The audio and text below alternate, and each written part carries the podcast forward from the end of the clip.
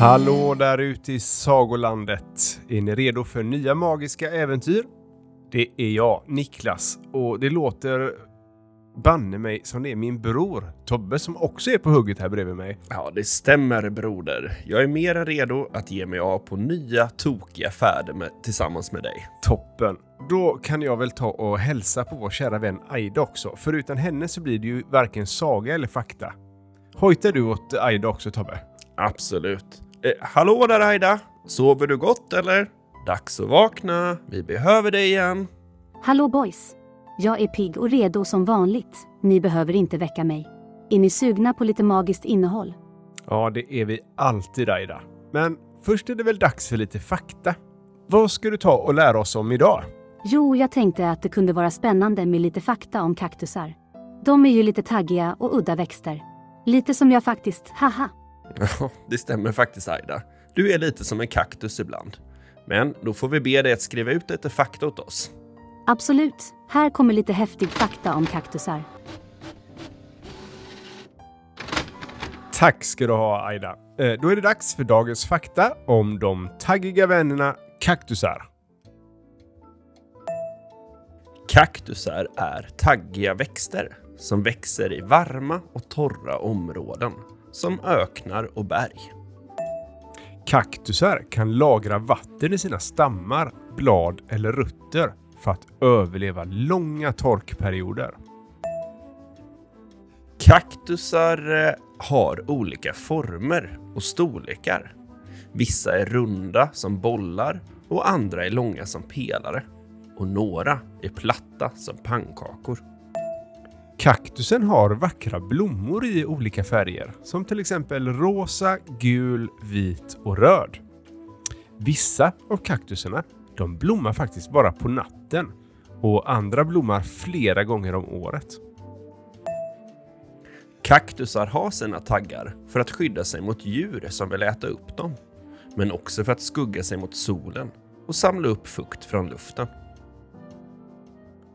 Tack så mycket Aida! Vad spännande det var att lära sig lite om kaktusar Tobbe. Ja, verkligen. Kul att ni gillade det. Men hallå, jag är väl inte riktigt som en kaktus? Jag är ju inte farlig eller sticker folk med taggar. Nej, det är förstås inte Aida. Du är ju så snäll och god du. Vi bara skämtade lite med dig. Okej, bra. Jag ville bara försäkra mig om att ni inte tycker att jag är elak. Nej, inte alls Aida.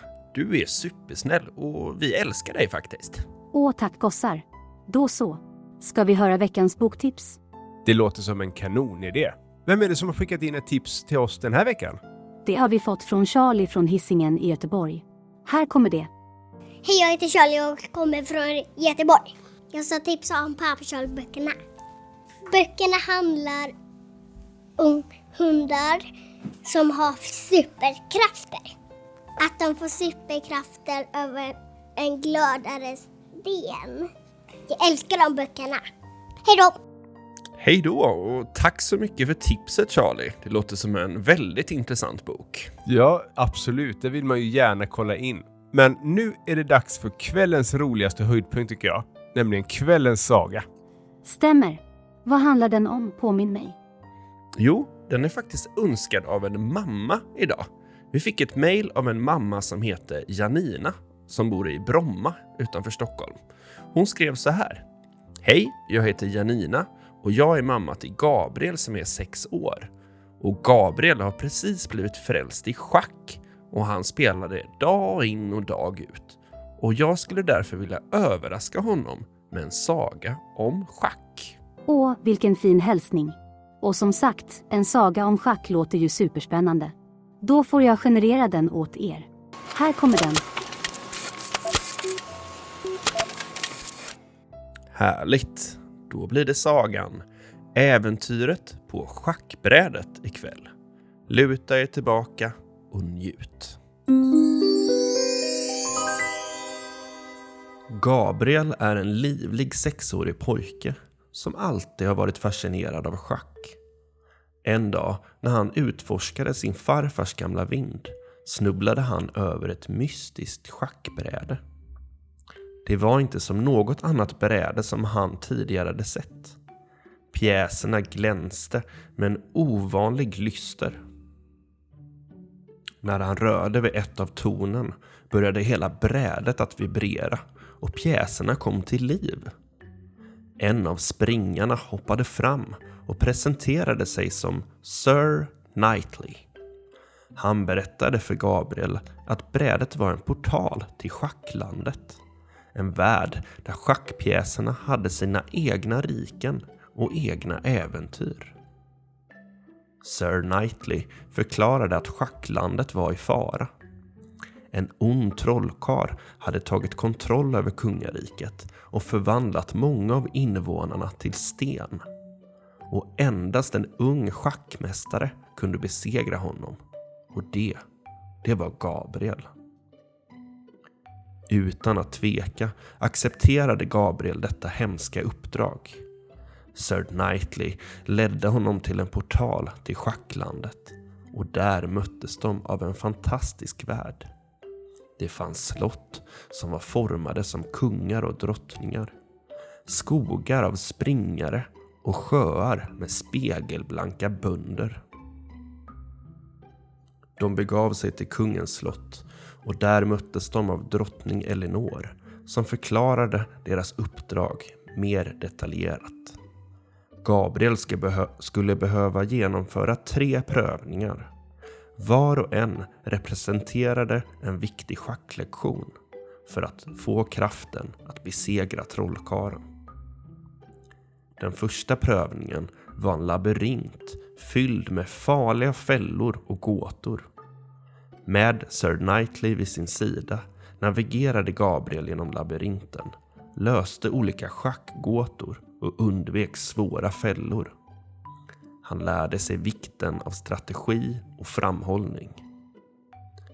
När de kom ut ur labyrinten möttes de av en jublande folkmassa av schackpjäser som hyllade Gabriels mod och skicklighet. Men Gabriel visste att hans uppdrag hade bara börjat. Två prövningar återstod och den onda trollkaren lurade fortfarande i skuggorna. Med en bestämd blick och ett nytt självförtroende vände sig Gabriel mot de kommande utmaningarna redo att fortsätta sitt livs äventyr i schacklandet. Gabriel och Sir Knightley fortsatte sin resa genom schacklandet med två prövningar kvar att klara. Drottning Eleanor hade förklarat att varje prövning skulle lära Gabriel en ny schacklektion och han var ivrig att lära sig mer. Den andra prövningen var en bro över en stormande flod som var vaktad av en mäktig drake och draken den var formad som en löpare. För att korsa bron måste Gabriel besegra draken i ett schackspel. Matchen var väldigt intensiv och draken var en skicklig motståndare. Men Gabriel använde sin nyfunna förståelse för strategi och taktik och vann till slut. Han hade lärt sig vikten av att tänka flera steg framåt. Den tredje och sista prövningen, det var en dans med de förtrollade damerna i en magisk skog. Varje dam representerade en schackpjäs och Gabriel måste dansa med dem i rätt ordning för att bryta en förbannelse. Med stil och intelligens så lyckades han att lösa det här pusslet också och lärde sig vikten av att förstå varje pjäs unika rörelser och roller. Med de tre prövningarna klarade hade Gabriel fått kraften att besegra den onda trollkaren. Han och Sir Knightley begav sig till trollkarens slott där en episk schackmatch väntade. Trollkaren var en duktig motståndare och matchen var fylld med spänning och överraskningar. Men Gabriel använde sig allt han hade lärt sig och spelade med mod, skicklighet och visdom. Efter en lång och intensiv kamp gjorde han det avgörande draget och vann schackmatchen. Trollkarens förbannelse bröts och de förstenade invånarna i schacklandet återvände nu till livet. De jublade och hyllade Gabriel som en hjälte. Han hade räddat hela deras värld och blivit en sann schackmästare. När det var dags att återvända hem tackade Gabriel sina nya vänner och lovade att besöka dem igen. Sir Knightley förde honom tillbaka till vinden där det magiska schackbrädet återgick till sitt vanliga utseende. Gabriel satt där ett ögonblick, fylld med glädje och förundran över sitt äventyr. Han hade inte bara spelat schack, han hade levt schack. Han hade lärt sig värdefulla läxor och funnit mod och visdom inom sig själv. Med ett leende på läpparna gick han ner från vinden, redo att möta världen med ett nytt perspektiv. Schack var inte längre bara ett spel för honom. Det var en del av vem han var.